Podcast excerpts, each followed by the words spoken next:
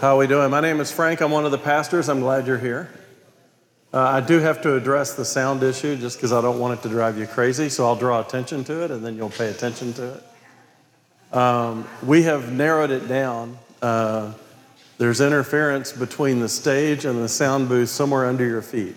Um, and so hopefully we'll have that fixed today. We have, um, just so you know, upgraded our. Uh, output to the internet, so the internet should be working just fine without any pauses, skips, or any problems. We've obviously fixed the screens. Uh, we just ran out of time today to fix the sound. So, just so you know, I have Meniere's disease, and if you turn that thing up about three times as loud and put it only in your left ear, that's what I hear all the time. So, uh, it makes it easy for me. I can just like, if I stand like this, it's just, it won't work. Well, we're in a series. Um, and uh, we kind of broke it up a little bit. Yes, I am now have a uh, son-in-law. Um, my, yeah, yeah. Uh, thank you. Thanks, Ed, for letting us go, and uh, uh, for everybody who filled in. Uh, I also have a one-year-old grandson and a 90-year-old mother, and we had a great trip to Texas. So life is good, and tomorrow it's back to COVID. So it'll be fun. we've been in this series about the Holy Spirit, and we're in week 16 actually 27, but I'm calling it 16. And we're talking about the way the Holy Spirit manifests in us. As we draw nearer to God, certain things happen in us. We don't do them, they happen. We notice as our relationship with Christ gets deeper, we begin to have a love and a joy and a peace and a patience and a kindness and a goodness and a forbearance and self control. We don't even know where it came from. We walk around going, Where, where did that come from? Why, why do I care about this person now? And two years ago, I couldn't have cared about him at all. Now my heart's breaking. Where is that? What, what's happening to me? You see, we don't choose these things, they're evidence of the Holy Spirit taking control in our lives. Galatians 5:22 talks about the fruit of the Spirit. And if you missed that, the first eight or 10 weeks of this series, I went through each one of these and talked about what it meant to literally have the power of God flowing through us the fruit of the Spirit is love and joy and peace and patience and kindness and goodness and faithfulness and gentleness and self control. That's the fruit of the Spirit. That's what happens to us no matter what. When we believe in Jesus, these things begin to happen. We begin to grow in these areas. If you're a Christ follower, you don't feel like you're growing in love and peace and patience and kind. I didn't say perfect, that's Jesus. I said growing then you need to open yourselves up and allow the Holy Spirit to manifest Himself in you. And then we move from looking at the spiritual gift, or the spiritual fruit, to the spiritual gifts. In addition to the, to the fruit that we all receive, Jesus said the Holy Spirit's going to give you gifts. There are going to be times when you're able to do things that you didn't know you could do that advance the gospel. 1 Corinthians 12 4. There are varieties of gifts, but the same Spirit. There are varieties of service, but the same Lord. And there are varieties of activities, but it's the same God who empowers them and everyone. To each is given the manifestation of the Spirit for the common good. Notice what it's for. It's not to build you up, it's not to make you a super Christian, it's for the common good. That means if you are fully working in the spiritual gifts that you have and you're working in the spiritual gifts you have, we all benefit. It's for the common good. Not only do we benefit, but a seeking world benefits. For to one is given through the Spirit the utterance of wisdom, to another the utterance of knowledge, according to the same Spirit. To another, faith by the same Spirit, to another, gifts of healing by one Spirit, to another, the working of miracles to another prophecy, to another the ability to distinguish between spirits, to another various kinds of tongues, to another the interpretation of tongues. These are all empowered by one and the same Spirit who apportions them to each individually as He wills. And we've said, these come from the Holy Spirit, not from some other person. Nobody can give you a spiritual gift. Nobody can teach you how to have a spiritual gift. The scriptures are very clear. They come only from the Holy Spirit and they go directly, individually, to the person that He wants to receive that gift. The utterance of wisdom and the utterance of knowledge and the ability to discern between spirits. We're going to be looking at those over the next three weeks.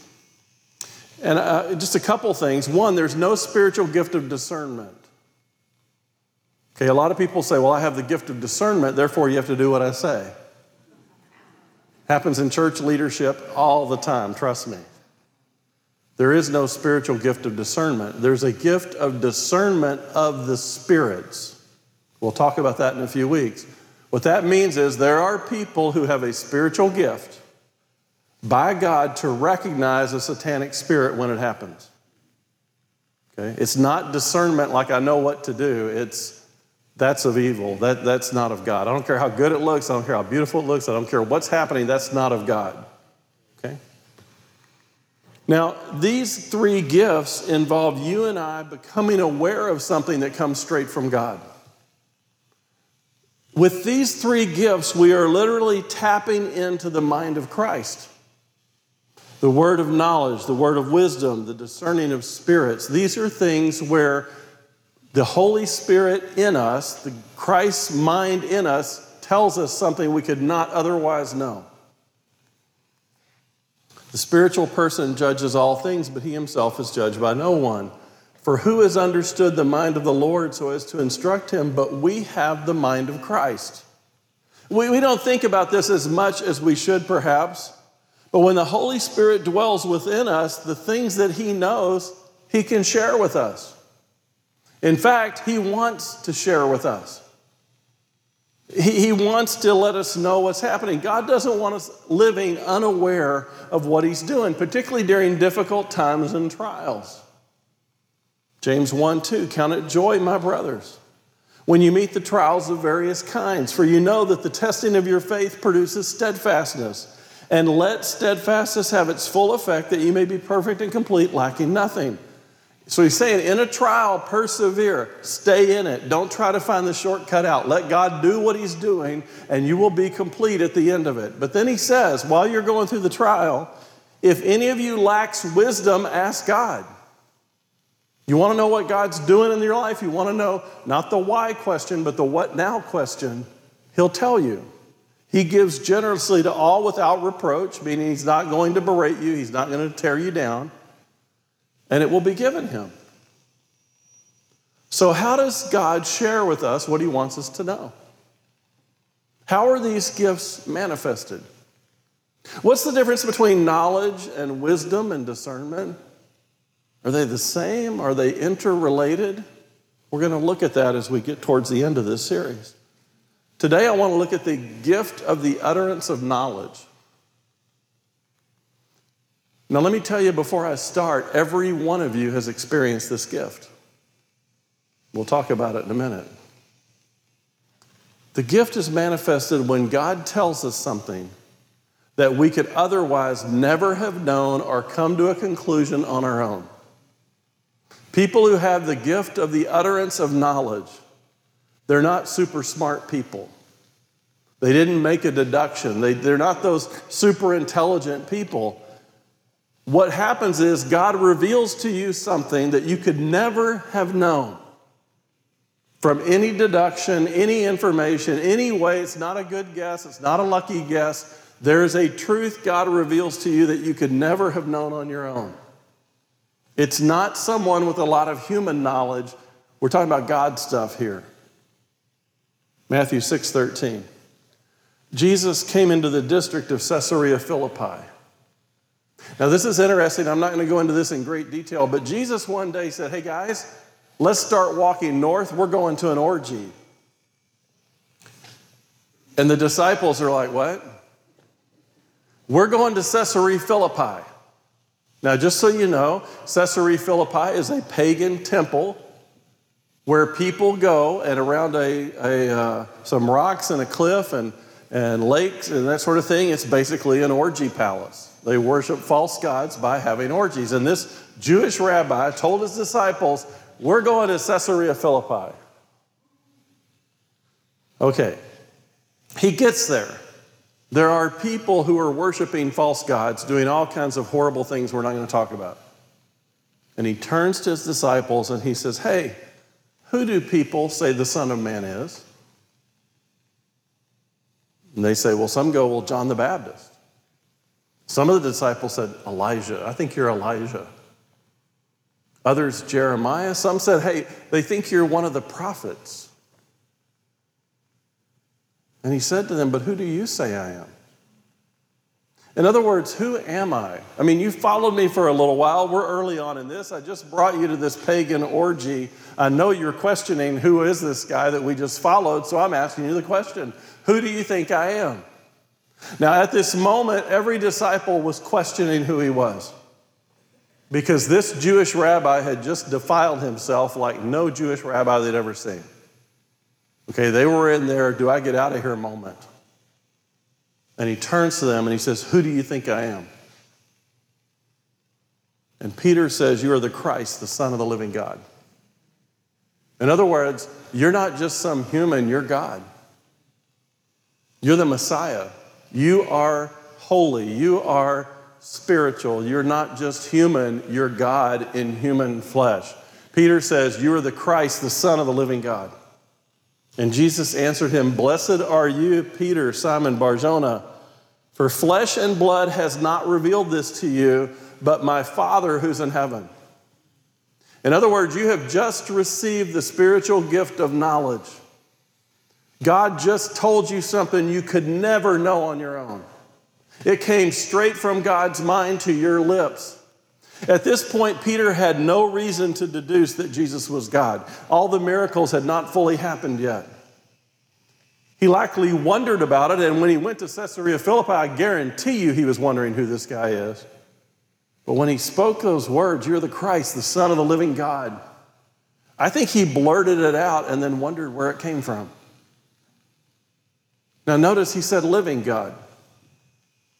They're looking at a bunch of dead pagan gods being worshiped.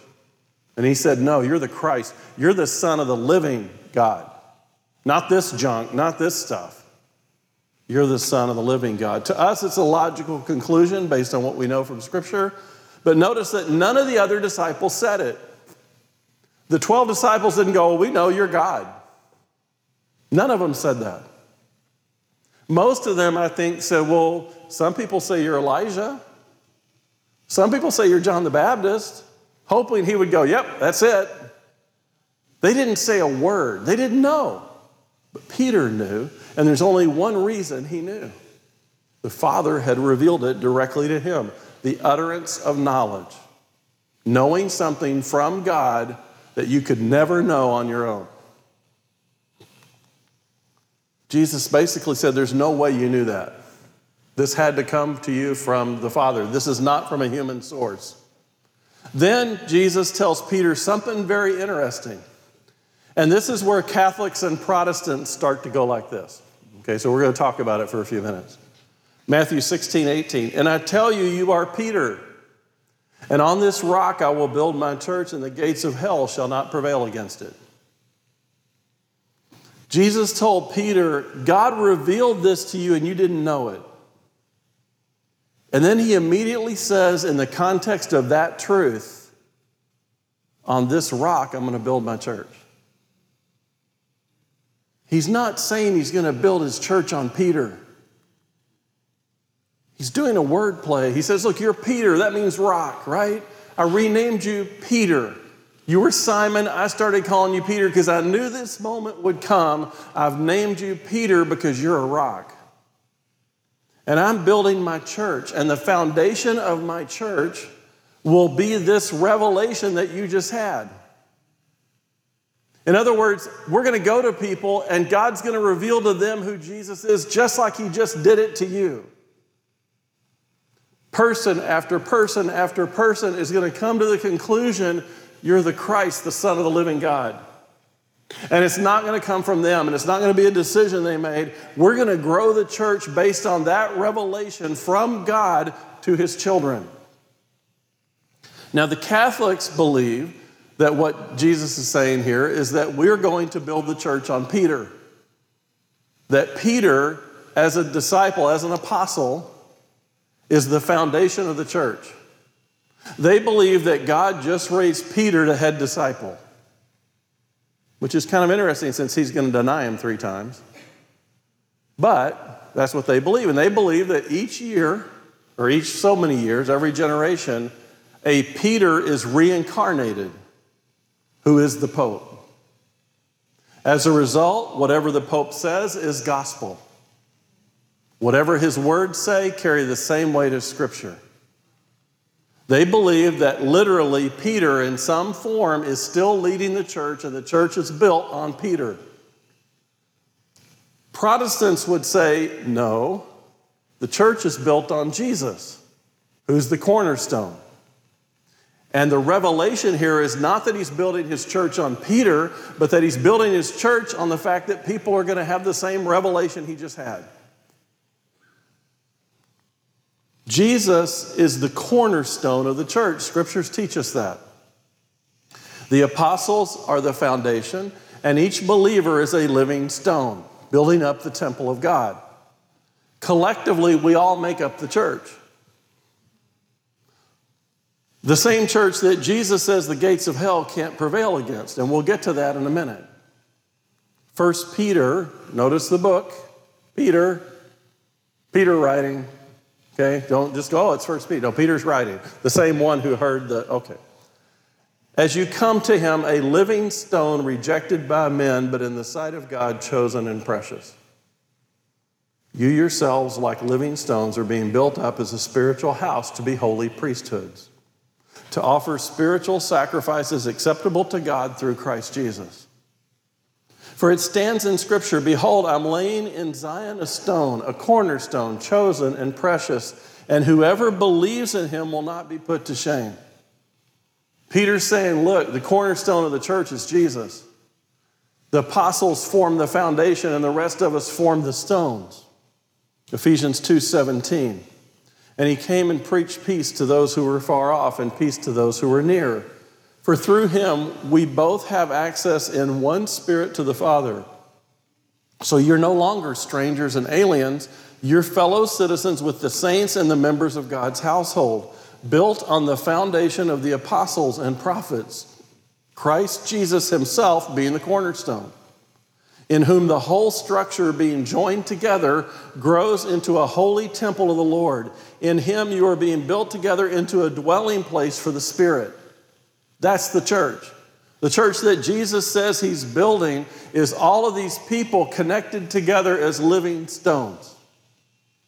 I watched people put in some stones at our house this week, uh, and I kept wondering what's holding them together. Are they going to grout it? Do they just fit together? I mean, how does that actually work? The same question can be asked of the church. What holds us together? What allows us to be a holy temple for God?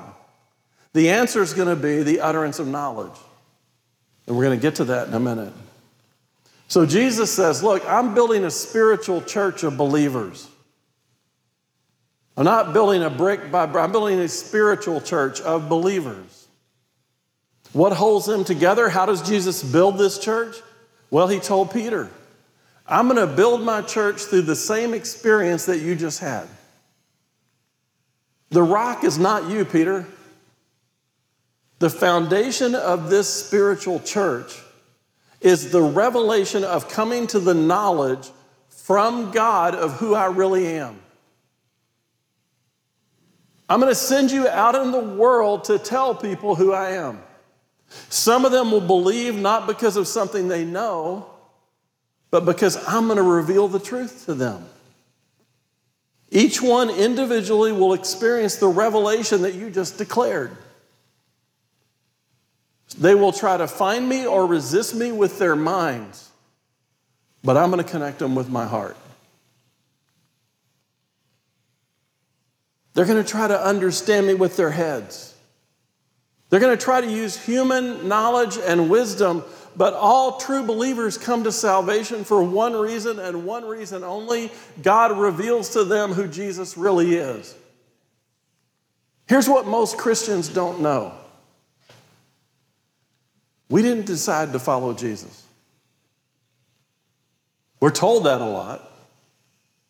But what really happened is we had a moment in our lives where we knew who Jesus was. We knew the truth. God allowed our eyes to be open and we saw who Jesus really was. And once we knew who Jesus was, we couldn't help but follow him. The main point of faith is that we were dead in our sins and had nothing to we could do to save ourselves. The scriptures don't say, well, you were dead in your sin, you were destined to hell, but fortunately you were smart and you figured it out. And so you came to a conclusion that other people haven't come to, and because of that, God's going to reward you with salvation. No, that's not what happened. You were dead in your sin. You couldn't do a thing. We just sang it. I need you, Jesus, to come to my rescue. Where else am I going to go? We're not saved because we decided to follow Jesus. We're saved because God decided to reveal to us who He is and we couldn't help but follow Him. Like Peter, each one of us has experienced a moment where God revealed directly to us that He is the Christ, the Son of the living God. And once God revealed that to us, we surrendered to Jesus. Had God never opened up that truth to us, if we hadn't seen what He wanted us to see, we would never surrender on our own, ever. Scriptures are clear. Each living stone of Jesus' church came to God in the same way. God revealed who Jesus was, and we responded because we knew it was true. God saved us from spiritual death by opening the eyes of our blind heart, tearing down our pride, and giving us the gift of faith so that we could believe and grow. He even gave us the faith we need to make the decision. Nothing came from us. Don't miss this. You didn't do it. You don't make Jesus accept you. You didn't earn enough brownie points. You're a sinner destined for hell. You didn't decide to follow Jesus on your own. Nothing in you at all made you want to follow Jesus. If it did, you'd have done it a long time ago. You decided to follow Jesus only after the Spirit of God released the truth of who Jesus really is to you. You and I were once dead and buried, done, destined for hell. Children of wrath against God. Not my words, Ephesians 2 1. You were dead in the trespasses and sins in which you once walked following the course of the world, following the prince of the power of the air, the spirit that now is at work in the sons of disobedience, among whom we all once lived in the passions of our flesh, carrying out the desires of our body and mind, and we were by nature children of wrath, like the rest of mankind.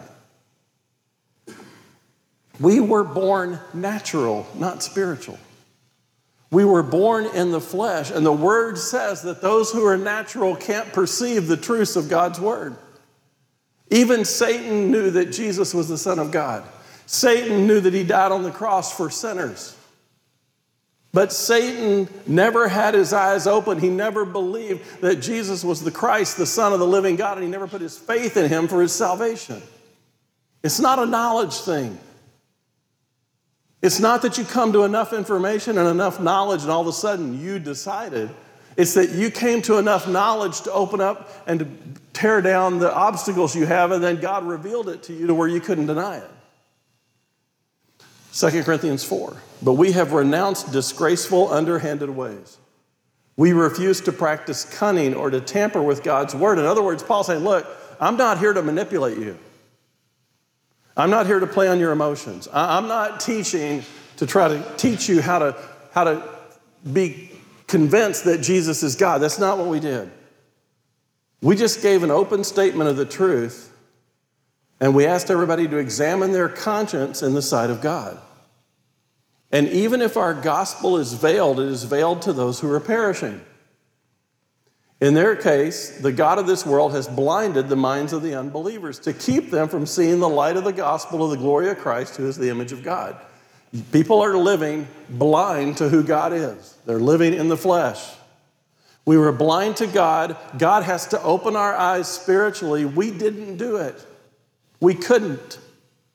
He did it. For some reason, at a moment in your life, God chose to reveal who He is to you. That's how you became a believer. You think you made a decision, and sort of you did, but the truth is you had no decision to make because once you realize who Jesus was, you can't do anything except follow him. It's impossible when you truly believe and know who he is. For God, who said, Let light shine out of darkness, has shone in our hearts to give the light of the knowledge of the glory of God in the face of Jesus Christ. God shined light into your darkness. He showed you Jesus. He brought you home. We didn't save ourselves, we couldn't. We couldn't open our blind eyes. We didn't raise ourselves from the dead, and we didn't create our own faith. In fact, we naturally resist those things. But God, through a word of knowledge, broke through our resistance and brought us to Him. What was impossible for us was easy for God. Nothing in your flesh, nothing in your sinful state would make you want to follow Jesus. Look at your friends. They have no reason or desire to follow Jesus. Why would I do that? And no matter how much you explain to them, no matter how much you try to teach them, no matter how much you try to quote to them scripture, they look at you as if they're blind to it. It's not as if they're blind to it, they are blind to it. The only way they become unblind to it is the Holy Spirit begins to move in their hearts. If the Spirit of God had not revealed to you what he revealed to Peter, you would not be a believer right now. Think about that for a moment. God died for you. God paid the price that he demanded for your sin.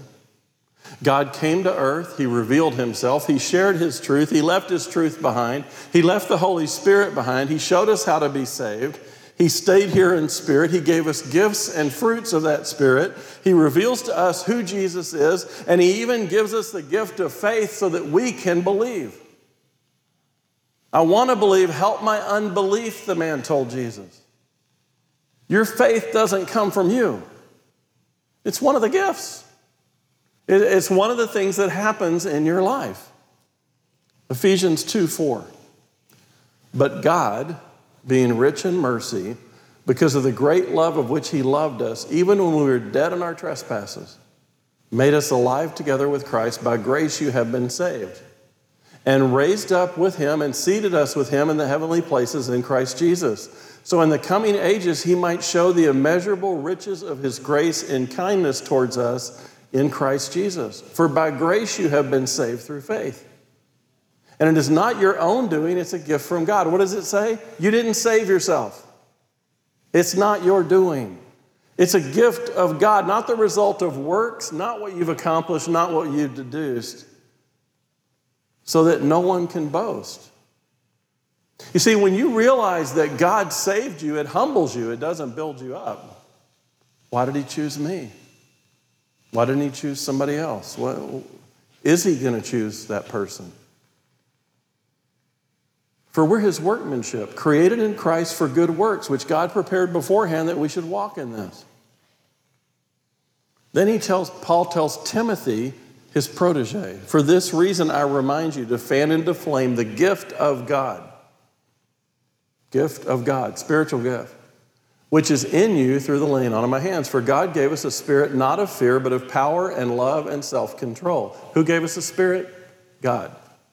Therefore, do not be ashamed of the testimony about our Lord, nor of me, his prisoner, but share in the suffering for the gospel by the power of God, who saved us and called us to a holy calling, not because of our works, but because of his own purpose and grace. There it is again, which he gave us in Christ Jesus before the ages began, and which now is being manifested through the appearing of our Savior, Christ Jesus, who abolished death and brought life and immortality to light through the gospel God saved you and He saved me. We had nothing to do about it. Yes, we decided to surrender. But we could only do so once the truth was revealed to us and once God gave us the power and the faith to surrender. It all came from God. See, when you know something's true, when you really know it's true, you can't deny it. You can try, but it doesn't last. You know what's true. Once you truly know who Jesus is, once in your soul you know the absolute truth, you can't deny it. Have you ever tried to deny something that you know to the depths of the core of who you are is true? If you truly know something as true, you can't deny it long term. You have to respond to it. You have to live in the reality of that truth. So once we get to our Peter moment and God uses the gift of knowledge to reveal to us who Jesus really is, we become the next brick in the living church. Church is not built on Peter. It's not built on the Pope, and the Pope is not the reincarnated Peter. Church was built on what Peter experienced the revelation of who Jesus is directly from God's mind and heart to our heart. And knowing that God saved you changes everything. It enables you to feel a thankfulness for what God did for you. You see, if you think you did it, you may not be worshipful. I mean, truly, if you walk in here and you think, well, I decided to follow Jesus and it was my decision and I deserve salvation, who do you have to thank? You should worship yourself. You see, I believe a church that has a hard time worshiping doesn't understand who saved them. Because we should be running into this place saying, Thank you, Jesus, because I could do nothing. And instead, a lot of people walk in with some arrogant attitude like I figured it out and the rest of the world's stupid. No. It makes you realize that when it comes to sharing the gospel, the work's not done by you. It changes the way you think about evangelism. Knowing God saved you makes you realize that no human is beyond God's reach. I might not be able to reach them with my words, but God can reach their heart. It inspires you to pray, even for those you think are so far from God, nothing could change. I was one of those people. Rather than praying that God would give us the words for the perfect argument, we can pray that God will open the eyes of those He loves and show them who Jesus is so they can respond the way you did. Our prayer for evangelism should be Holy Spirit, go ahead of me and open some eyes. And then put people in my path that I can bring to you. Help me, God, help you. Allow me to participate in what you're doing because you're changing the world and you asked me to be part of it. You didn't ask me to do it. You told me to go into the world and share what I've seen, what's happened to me. Be witnesses. I'm ready. That's why we used to do seeker classes at our house. Buddhists, Muslims, atheists, agnostics, they'd all come. And after the fifth week, I knew that whoever was still there was going to surrender to Jesus. It happened every time. Had nothing to do with five weeks, it had to do with the fact they kept coming back. I knew if they were coming back, the Holy Spirit was moving to them. Even if they were coming back to argue, the Holy Spirit already had them. They were locked in, they were done. It's just a matter of when they realized the truth and when they would admit to themselves the truth that they already knew. Usually they would come to the truth, you could see it in their demeanor, but they wouldn't admit it for another 10 weeks because they didn't want to admit it, because they didn't want to be one of those Christians.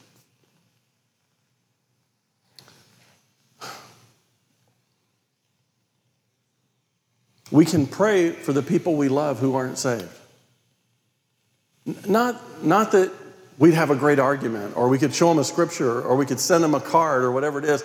Those things might help. But what you really need God, open the eyes of my son, my daughter, my friend, my coworker who is an unbeliever and doesn't believe in you. Open their eyes like you did mine. You see, most importantly, knowing that God saved you keeps you from trying to take credit for it. You just responded to an inevitable truth. For by grace you have been saved through faith. And it's not your own doing. Keep repeating that to you. I didn't do it. I don't deserve to be here. It's unmerited grace, unmerited favor. It's a gift, not the result of works, so that no one can boast. It's a gift from God, a gift of knowledge. And while we're here, I'm just going to take a little while and we're going to address another statement Jesus made that I believe is way overused and out of context. And I tell you, you are Peter, and on this rock I'll build my church and the gates of hell shall not prevail against it. The key question here is what is it? Is it the church? Is it the revelation? of who Jesus is? What, is, what are they saying? See, we, we often interpret this passage as some kind of battle cry for spiritual warfare. Bring it on, the church is going to survive because, you know, God built the church and nothing can stand against it. I've heard pastors try to use that to explain why their church could never go out of existence. Wow, I didn't know he said he built your church and that it could never fail. He's talking about the global church. I'm going to build my church, and you, Satan, can't stop me. That's what Jesus is saying. And while that's true, it's not the point. Stay with me for a minute. Look at the verse carefully. On this rock, that's the noun of the sentence, that is the subject of the sentence. We're doing English here, okay? I will build my church, and the gates of hell will not prevail against it, a pronoun. It is not the church. It is referring to the noun of the sentence, the rock, the basis of salvation. The actual revelation of who Jesus is. What Jesus is saying is not that I'm going to build my church and it can't be destroyed. What he's saying is, uh, I'm going to build my church through a revelation from God straight to people, and Satan can't do a thing about it. In other words, I'm going to go to somebody, I'm going to show them who Jesus is. They're going to respond because everybody who knows the truth responds, and Satan can't do anything about it. I'm going about the world revealing myself to people. Now, this gates of hell thing. Satan has taken sinners, all of us, and destined us to hell. He does that so he can make sure that we get there, right? We're shackled, we're bound, we're imprisoned spiritually. We deserve to go to hell. Satan's determined to help us get there. We're held as prisoners behind bars. The idea of the gates of hell is that we're being held inside and can't get out. You see, gates have two purposes they either keep things in or they keep people out. A lot of people aren't rushing to try to get their place in hell. The gates of hell are there so that Satan can try to keep people from understanding who Jesus is. The gates of hell, I think, are the things in our lives that Satan uses to imprison us. For some of us, the gates of hell in our lives are lust, pride, wealth, drugs, alcohol. Satan surrounds us with the things of this life that keep us from responding and seeking Jesus. If you think about it, gates have two purposes. They keep people out who want to come in, they keep people in who want to come out, right? That's what a gate does.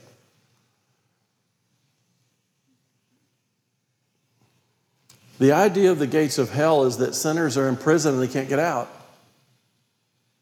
We're all born in hell. We're all born in the flesh. We're all born in prison and we can't save ourselves. There are gates, there are bars, there are shackles. We are prisoners. We can't get out.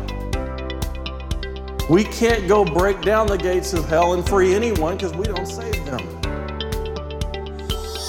Only God does that.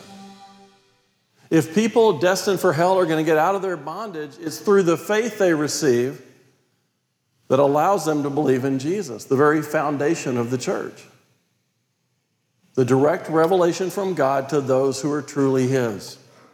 Jesus is saying here, through my Spirit, my Father and I are going to reveal to lost sinners shackled behind the gates of their destiny hell. They can't escape, they can do nothing for themselves, but I've chosen them, they're mine, and Satan can't have them. And I'm going to build my church on the revelation, the knowledge of truth about who Jesus is, and the gates of hell can't keep sinners from responding to who I am. I will reveal to those lost sinners the truth from God's Spirit straight to their hearts. And when I do that and when they respond, the shackles fall off, the gates of hell open up, and they move to be one of mine. What he's saying is, I'm building my church on this revelation, and Satan can't stop me. Says, One day I'll impart the truth to them and they'll just know. They'll know who I am. They'll know and they won't know how they knew. They'll know the truth and the truth will set them free. And because of what they know, they're going to surrender and follow Jesus. In fact, I'm going to give them the faith to do that. That is the rock. That is the foundation. That's the essence of the church. That's what holds all of us together. We've all had the same word of knowledge from God about who Jesus is. And because of that, we responded with the faith God gave us, and now we're all living stones in that church trying to help build the walls. The gates of hell, the things Satan surrounds us with, those relationships that keep us in sin, the drug that keeps us in bondage, the lust that keeps us enslaved. Nothing that Satan uses can snare them, Jesus says. The gates of hell can't prevail against my revelation. So our faith came to us as a word of knowledge from God. He lived fully human, fully God. But even Jesus, when he was on earth, didn't have the full knowledge of God. Let me show you another place where there's a word of knowledge. Matthew 24, 36. But concerning that day and hour, no one knows. Not even the angels of heaven, nor the Son, but the Father only. Jesus, fully God, fully man on earth, said, There's things I don't know. There's things my Father knows I don't know. And they said to him, We are able. And Jesus said to them, The cup that I drink, you will drink, and with the baptism with which I'm baptized, you'll be baptized. But to sit at my right hand or my left is not mine to grant for it is for those who it's been prepared. Jesus is acting like I don't know who's going to be sitting at my right and my left when I get to heaven. But he's God. He didn't seem to know when he would return. He didn't seem to know who's granted seats of honor in heaven. How can that be? If he's fully God, how can he not know these things? The key to understanding Jesus' seeming lack of knowledge on this matter lies in the nature of the incarnation. When he became man, he remained fully God. Jesus was the true one, fully God man, fully God, fully human. He retained all his attributes of divinity, but he emptied himself of the powers of God while he was on earth.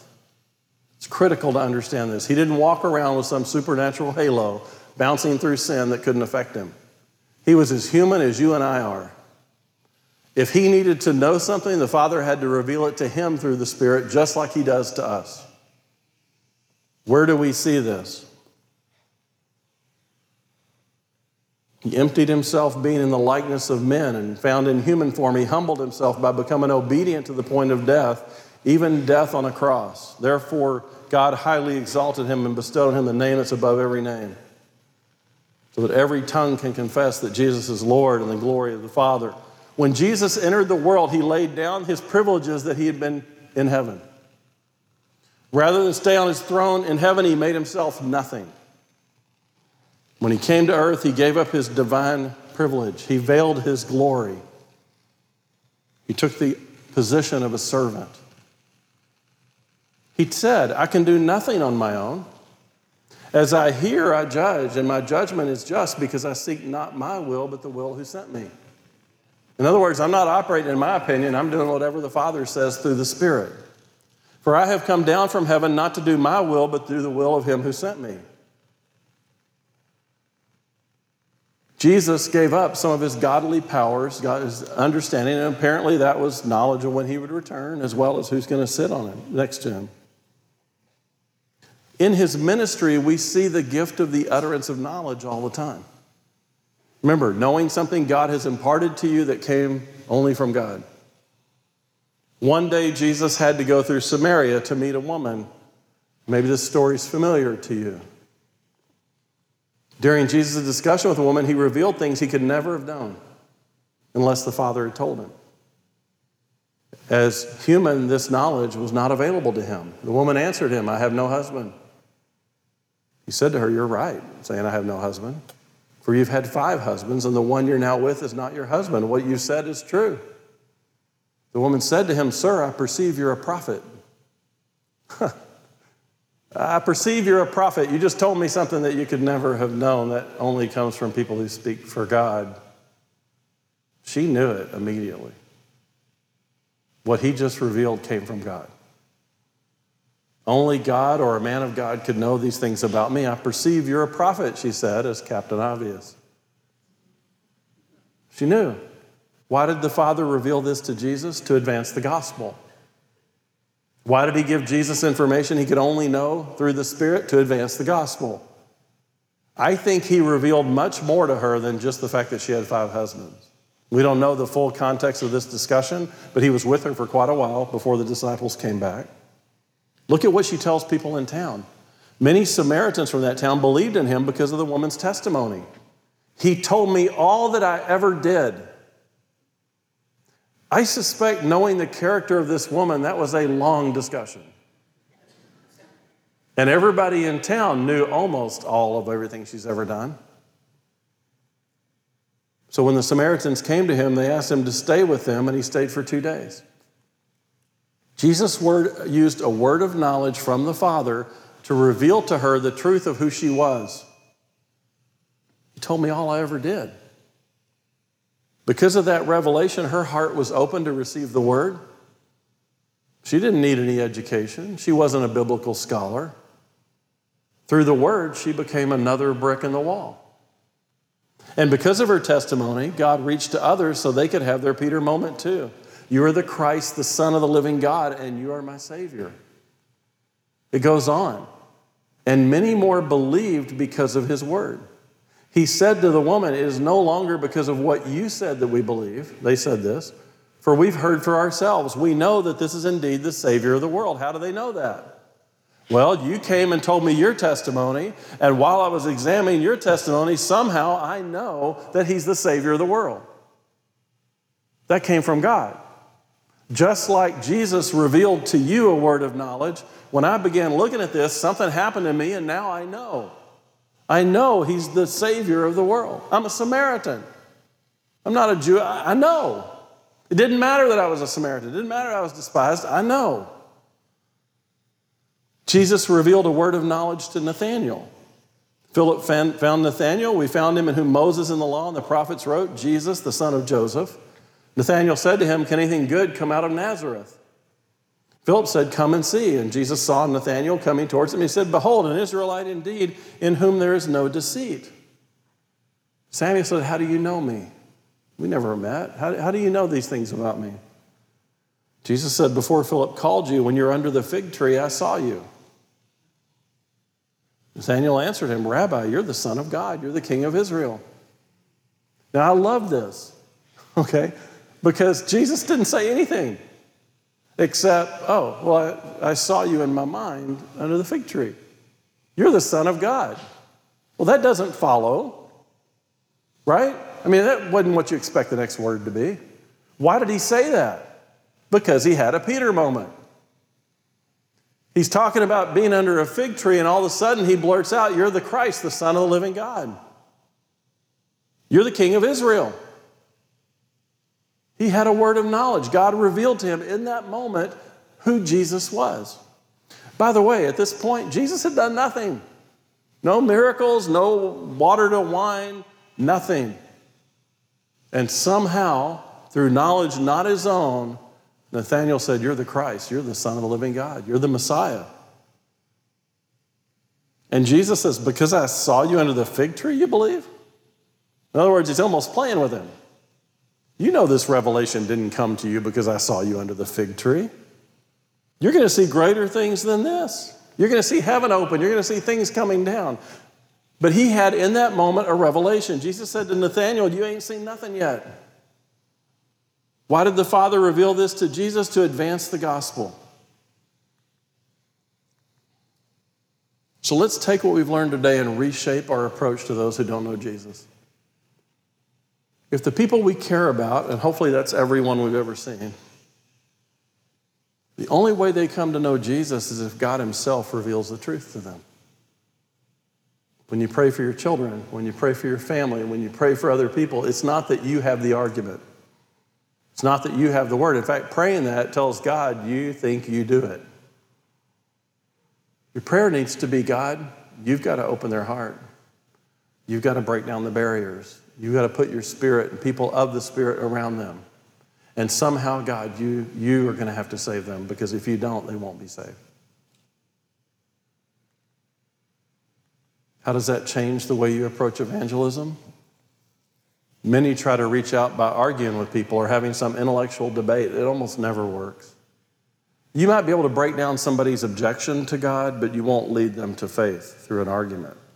That's why I don't like debates about God and the scriptures. That's not going to move somebody. Solid proof of who God is won't make somebody believe. Satan could have passed any test on who Jesus was. Didn't believe, didn't trust him as a Savior. Anything you do in your mind will fall short of what happens in your heart. We can debate and teach truth to those who are lost all day long. But our brilliant intellectual arguments, as brilliant as they are, can only serve to break down a few obstacles and maybe, just maybe, help them understand a little bit more so they'll be more open to what God wants to do. You see, we're saved by faith, not knowledge. And we're not saved by our faith. We're saved by the faith that God gives us when He reveals to us who Christ is. As I said, even Judas had firsthand knowledge of who Jesus was. He didn't believe. Many so called biblical scholars have knowledge about who Jesus is, they don't believe. Many of our guides in Israel have more knowledge about Jesus than anybody I've ever seen, and they don't believe. Scriptures do not say you've been saved by your knowledge and your logical deduction to follow Jesus. Aren't you a smart person? Come into heaven, gain your rewards because you're intelligent. That's not what it says. It says we've been saved by faith and grace alone, and it comes only from God. Many of us don't share Jesus with others because we don't think we know enough. You don't.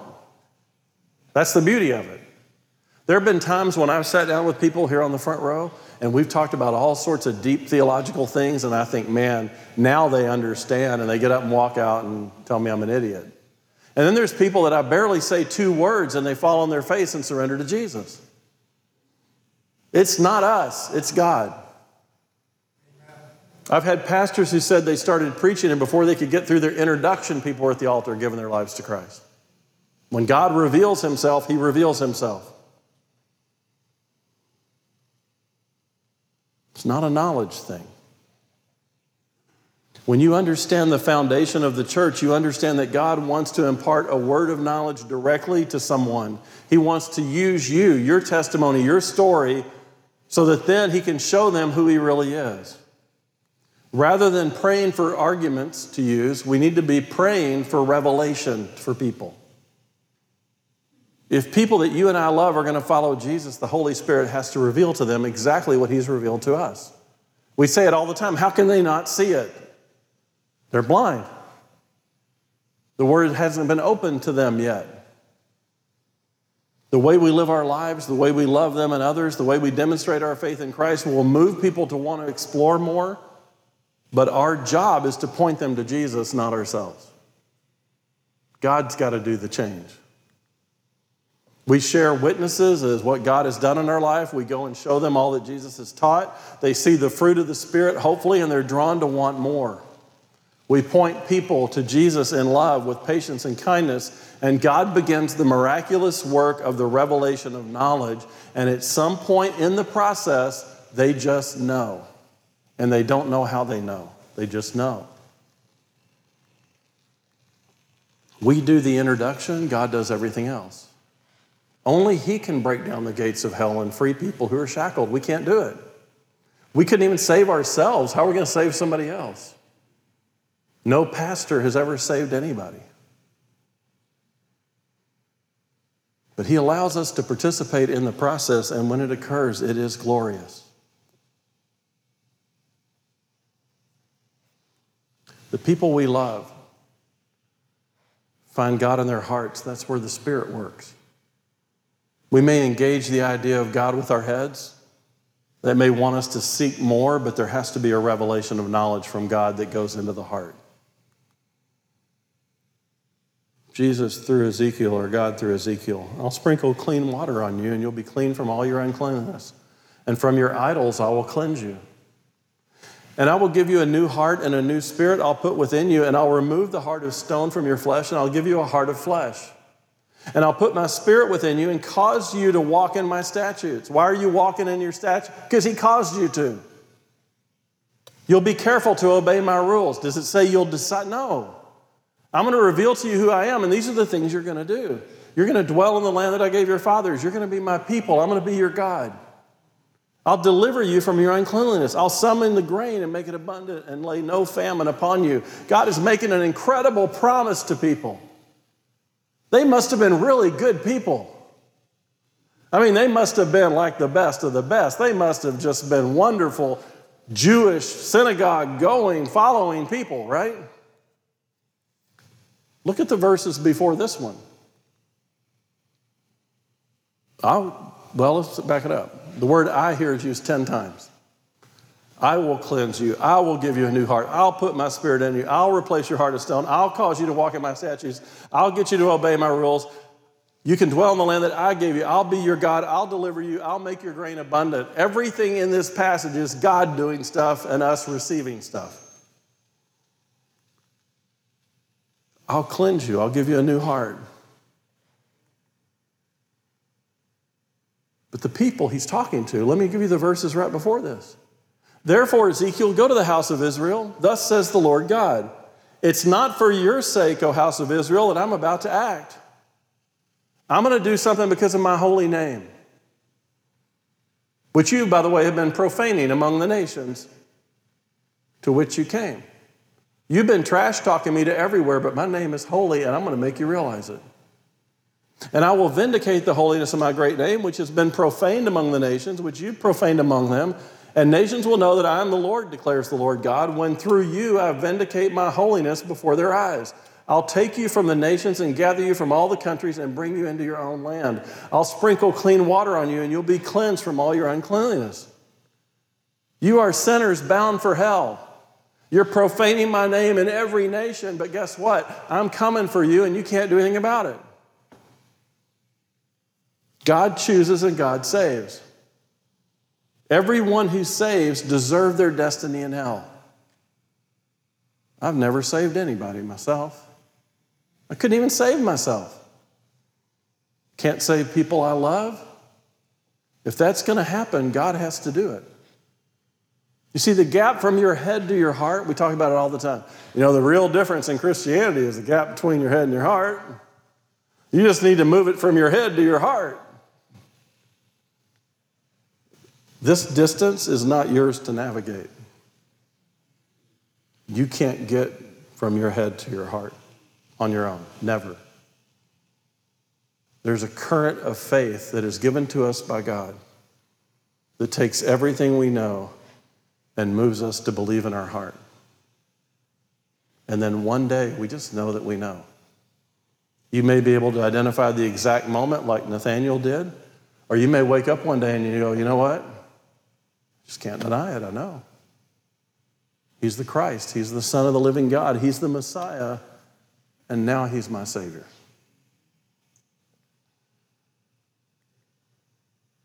I talk a lot about the list that people have before they get married. I was thinking about that when I got married, when my son got daughter got married. I'll go into this quickly, but all men have a list of why they'll never get married. I've talked about this before. Long list. These are the reasons I won't get married. Can't play golf, can't do this, can't eat my own stuff, have to clean my clothes, have to, you know, whatever. They have a long list. And we all walk around when we're adolescents going, yep, that's, add this to the list. Bob can't play golf today, add that to the list. And we all have this list. And it makes sense to us. These are the hundred reasons why I'll never get married. And then we meet her. And all those reasons just, they're still there they just kind of fade away and they don't matter anymore because we met her. You see, it's no longer thinking about marriage in general, it's marrying her. That's what love is. Same thing happens to us with Jesus. We come to him with our arguments, our reasons, all the hundred thousand reasons why we'll never want to be a Christian. But somewhere in the process, all of a sudden we realize something's happened in our heart and we didn't do it. And now it's not about knowledge, it's about love. It's about a relationship. It's about knowing in your heart of hearts that Jesus is who he says he is. and he's going to do what he said he was going to do.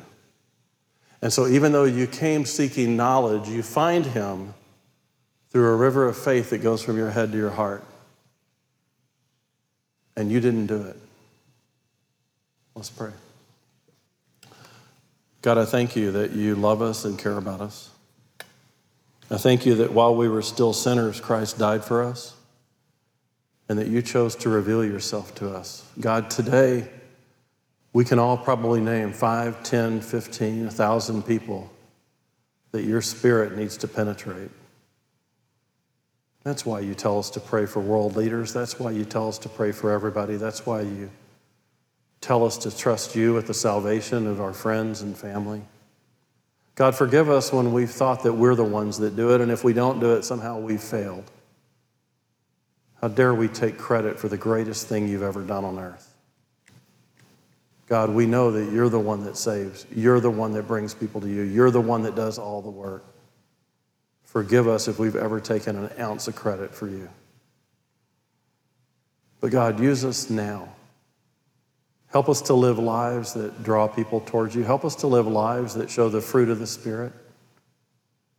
God, help us to be open to whatever you want to do, to use us in whatever way you desire so that other people can have the revelation of knowledge that we have and can take their place in the temple that you're building for your spirit. We love you. We thank you because we didn't deserve any of this. And it's in Jesus' name we pray. Amen. Thank you